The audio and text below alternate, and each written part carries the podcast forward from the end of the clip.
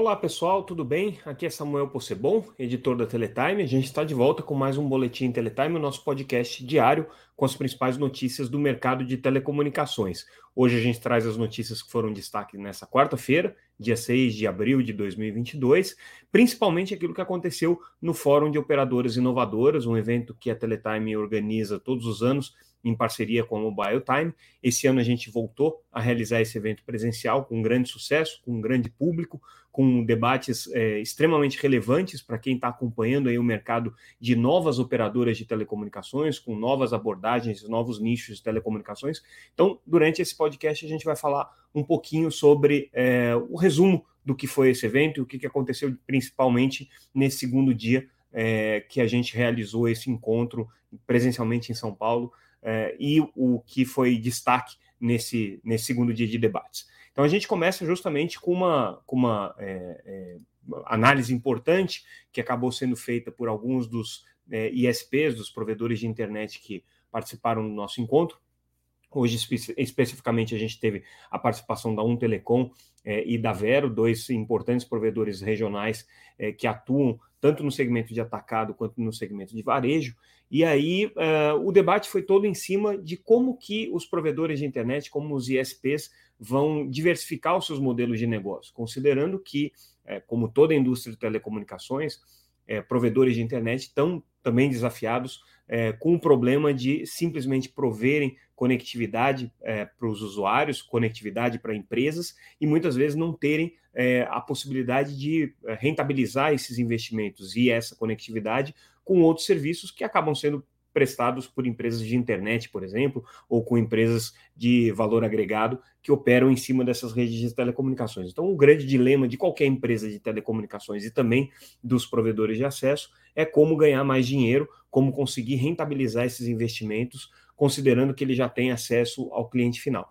É, o debate mostrou alguns caminhos interessantes aí que estão sendo seguidos. O primeiro é a oferta de conteúdos, oferta de streaming principalmente, principalmente naqueles operadores que já tiveram a oferta de serviços de TV por assinatura e hoje cada vez mais apostam aí na possibilidade de desenvolver serviços de é, oferta de conteúdo por meio de streaming, por meio de plataformas de streaming. Então a gente viu muito o debate sobre essas parcerias que estão sendo desenvolvidas na oferta desse tipo de conteúdo e esse parece que é um caminho interessante.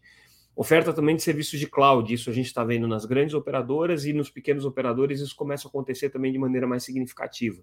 Então, é, empresas que antes proviam simplesmente serviços de conectividade é, para o mercado corporativo, para o mercado empresarial, agora passam a oferecer serviços de conectividade atrelados a serviços de nuvem, e em cima de serviços de nuvem você tem serviços de segurança, serviços de virtualização, é, aplicações específicas para mercado corporativo. Essa diversificação já começa a acontecer. A gente viu isso no, no, no exemplo da Um Telecom, que tem feito esse esforço, e ela até chamou atenção para uma coisa interessante: muitas vezes os próprios clientes dela não têm é, consciência de que ela tem essa linha de oferta, ele tem esse tipo de serviço para oferecer, mas é uma coisa que é, já parece ser uma tendência bastante firme. Então, é, esse foi um debate que a gente teve hoje que mostrou que, na realidade, os provedores de internet locais e regionais estão vivendo aí os mesmos dilemas dos grandes operadores, é, as mesmas dores de crescimento, que é essa busca da rentabilidade, essa busca da diversificação da oferta de serviços. A gente também tem um debate hoje muito interessante sobre o mercado de operadoras virtuais, MVNOs, que são aquelas operadoras que funcionam em cima das operadoras é, de rede de, de, de é, serviços móveis. Então, a gente tem no Brasil hoje, basicamente, a TIM, Claro, Vivo e Algar e a rede da Oi, que agora está sendo comprada né, pelas, pelas demais, como as redes de serviços móveis disponíveis, né, as infraestruturas disponíveis. Em cima dessas redes existem acordos é, para a oferta de serviços é, de operadores virtuais. Então, empresas como a Surf Telecom, a Datorá, são empresas que estão é, voltadas no desenvolvimento desses modelos de operadoras virtuais, que não têm redes próprias e operam em cima dessas redes que já existem, numa negociação de compra no atacado e venda no varejo. Basicamente isso que acontece. Só que o mercado brasileiro de MVNOs, que já tem muitos anos, é um mercado aí já de mais de 10 anos né, de, de, de história, ele ainda é incipiente do ponto de vista de assinantes. Menos de 1% do mercado hoje está com a, as MVNOs. E aí a discussão toda é por que essa dificuldade do mercado brasileiro crescer, sendo que outros mercados mais maduros, como por exemplo é, a Colômbia, vizinha aqui, já tem mais de 7% de participação de mercado, e outros, é, outros países tem inclusive participações maiores. Né? O que, que dificulta isso? Então, o debate todo mostrou que existe uma dificuldade de negociação entre as operadoras é, de infraestrutura né, e as operadoras virtuais, uma negociação por preço. Os preços que são praticados no atacado pelas operadoras de rede são muito elevados, isso na visão, claro, das operadoras virtuais que estavam presentes ali no painel. Existe um problema regulatório também, então, do ponto de vista da regulamentação, ela é muito dura com os operadores virtuais, o que acaba dificultando também o desenvolvimento dos projetos, né? mas existe uma luz aí no fim do túnel, aparentemente, pelo que a gente pôde entender e, e perceber é, do, do, debate com relação ao que acontece agora depois que a Oi Móvel está sendo vendida. A Oi Móvel ela praticamente não participava do mercado de MVNOs, ela não era a rede preferencial das MVNOs e ela nem tinha uma área dedicada para isso, mas é, ao ser vendida para TIM, para Claro e para Vivo, tanto o Anatel quanto o CAD impuseram algumas obrigações é, de oferta, é, de, de, de controle de preço para oferta no atacado é, da, das suas capacidades de, de rede para operadores virtuais. Então, de alguma maneira, o que a Anatel e o CAD estão dizendo é que o, os serviços que a TIM, a Claro e a Vivo prestam para operadores virtuais vai ter que ter um preço de referência, vai ter que ter um, uma, um tabelamento, vamos dizer assim, né, e em cima desse preço é que vai ser feita a negociação. É, isso de alguma maneira anima os operadores virtuais, eles consideram que se as operadoras de rede conseguirem praticar é, ofertas no atacado que, se, que equivalam a metade, ou pelo menos um desconto de 40% do preço que elas é, oferecem de serviços no, no varejo, já viabiliza a oferta de operadores virtuais, e aí a disputa entre elas fica por qualidade de serviço, por inovação, por é, a qualidade de atendimento, né? E, e, o preço passa a ser um, um diferencial menos relevante nessa disputa. Então, existe aí uma luz no fim do túnel de que a oferta é, de serviços de MVNO pode ganhar um impulso com a venda da imóvel, pelo menos isso foi o que a gente depreendeu ali do debate. Outras questões importantes foram colocadas, como, por exemplo, o mercado cinza de é, usuários de serviços móveis que deveriam estar em operadores virtuais porque são planos corporativos que acabaram indo parar na mão de usuários é, finais, de usuários é, residenciais, né? E não são usuários corporativos. Então, existe aí uma falha na regulamentação e na fiscalização desse processo, tanto por parte das operadoras, também é, é, do ponto de vista da Anatel, porque são contratos que prevêem serviços para empresas e que acabam parando na mão de pessoas físicas. Né? E essa, essa denúncia foi trazida aí pelas MVNOs durante o evento que a gente realizou. É, um outro tema que surgiu e que é super relevante nesse contexto é o que, que vai acontecer com a faixa de 6 GHz, uma faixa super nobre do espectro, que a Anatel há dois anos atrás definiu que ela estaria destinada a serviços não licenciados, especialmente o Wi-Fi 6E, é, para possibilitar conectividade de altíssimas velocidades e baixíssimas latências, muito equivalente ao 5G, também para o ambiente doméstico, para o ambiente é, residencial. É, e aí, mais recentemente, começou uma discussão dentro da Anatel sobre uma revisão dessa, dessa decisão da agência de dois anos atrás. E aí, hoje, a Cisco e a operadora BrisaNet, que opera é, na região Nordeste, se manifestaram de maneira bastante veemente durante o nosso evento com relação a essa possibilidade de revisão das regras. Então, a Cisco entende que é papel da Anatel, o tempo todo está analisando as suas decisões e ver se elas foram as mais eficientes ou não, mas pontuou que não faz o menor sentido uma revisão agora da regra de ocupação da faixa de 6 GHz e a diminuição dessa faixa é, destinada aos serviços não licenciados, especial, especialmente ao Wi-Fi 6E, porque é, os, os, equipamentos estão começando a ser homologados agora, certificados pela Anatel nesse momento.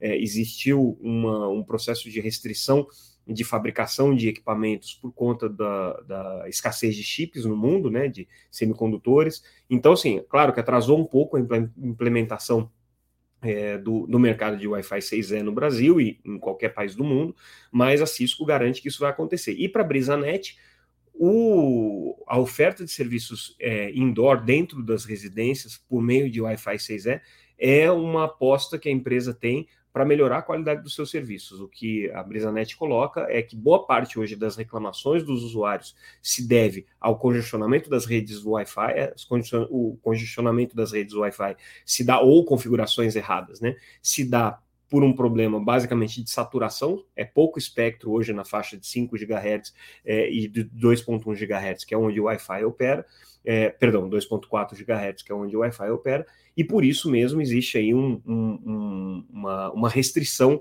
para o desenvolvimento dos serviços domésticos baseados em Wi-Fi. O que a BrisaNet defende é que com o Wi-Fi 6E, na faixa de 6 GHz, com todo o espectro ali destinado para esse uso, é, a qualidade do serviço de banda larga dentro das casas e nas empresas que utilizam Wi-Fi 6E vai ser é, enormemente impactada do lado positivo, né, de maneira positiva.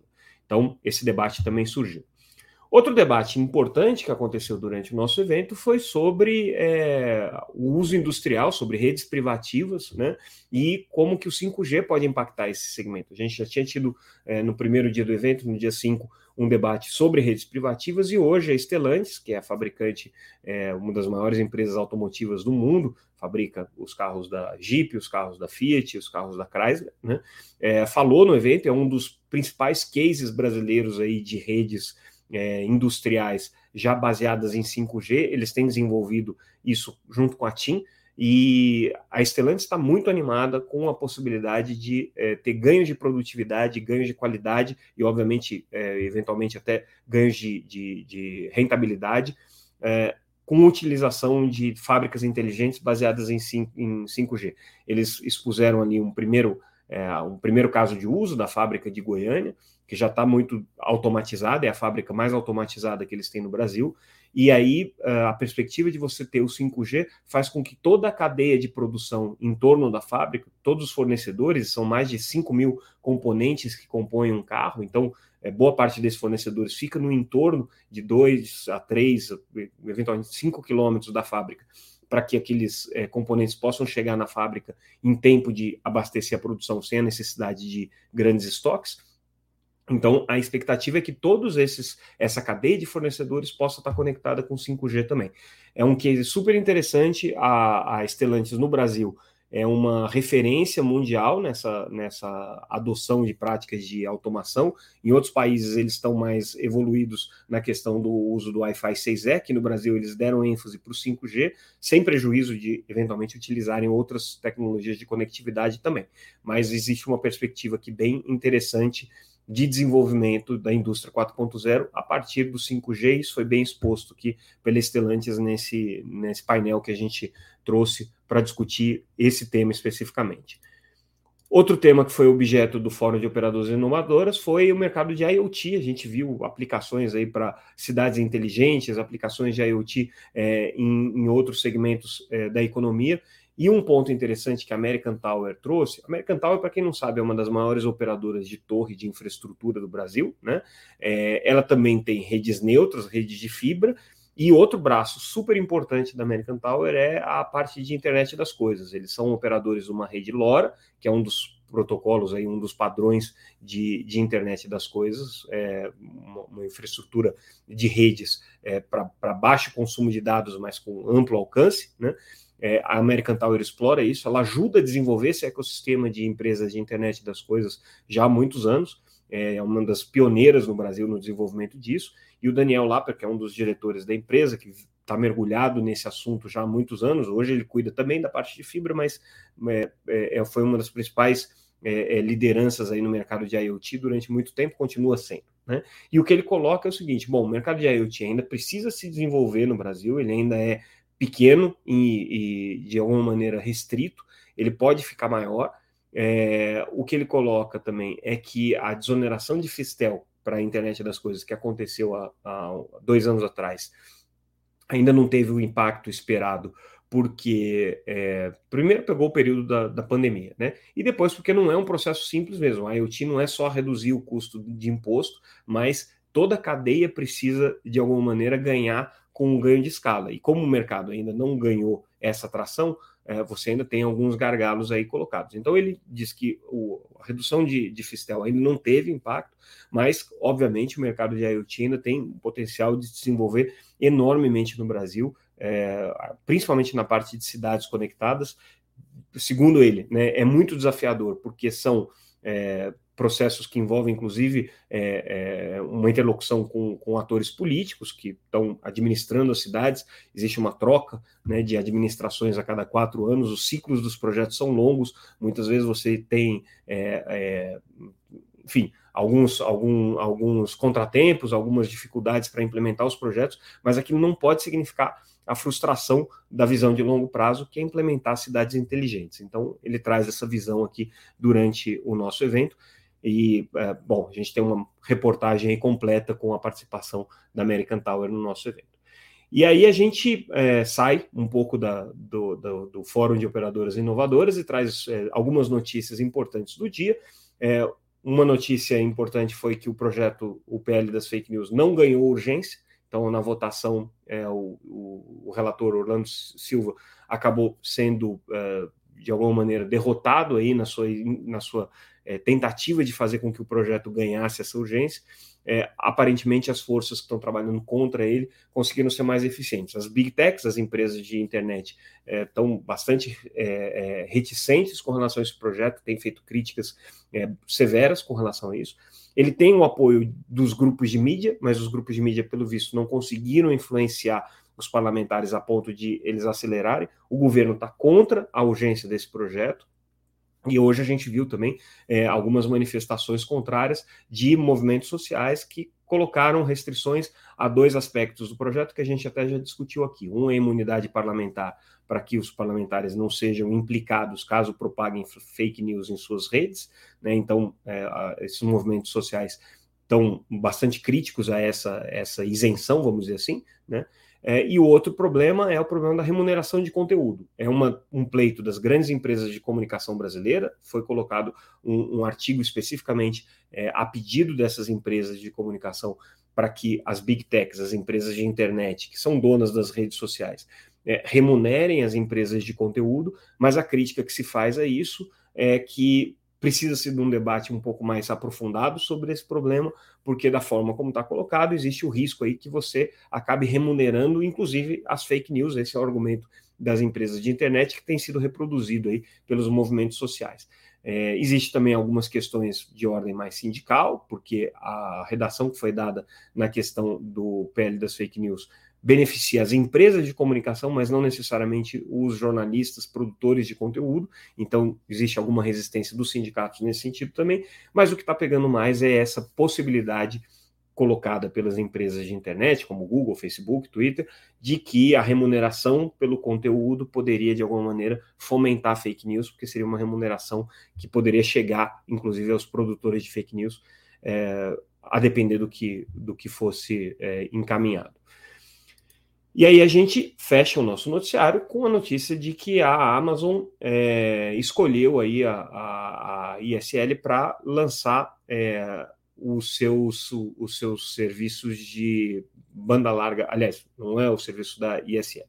É, eu estou corrigindo aqui a minha, a minha informação e a, a, a escolha foi é, por, um, por um outro, por um outro é, provedor de, de satélites. Na verdade, a escolha foi da, da, da ULA é, United Launch Alliance, é, para lançar os seus 3 mil artefatos de banda larga via satélite em baixa órbita. A Amazon vai entrar nessa briga junto com a Starlink, que é do empresário Elon Musk, ligada à SpaceX.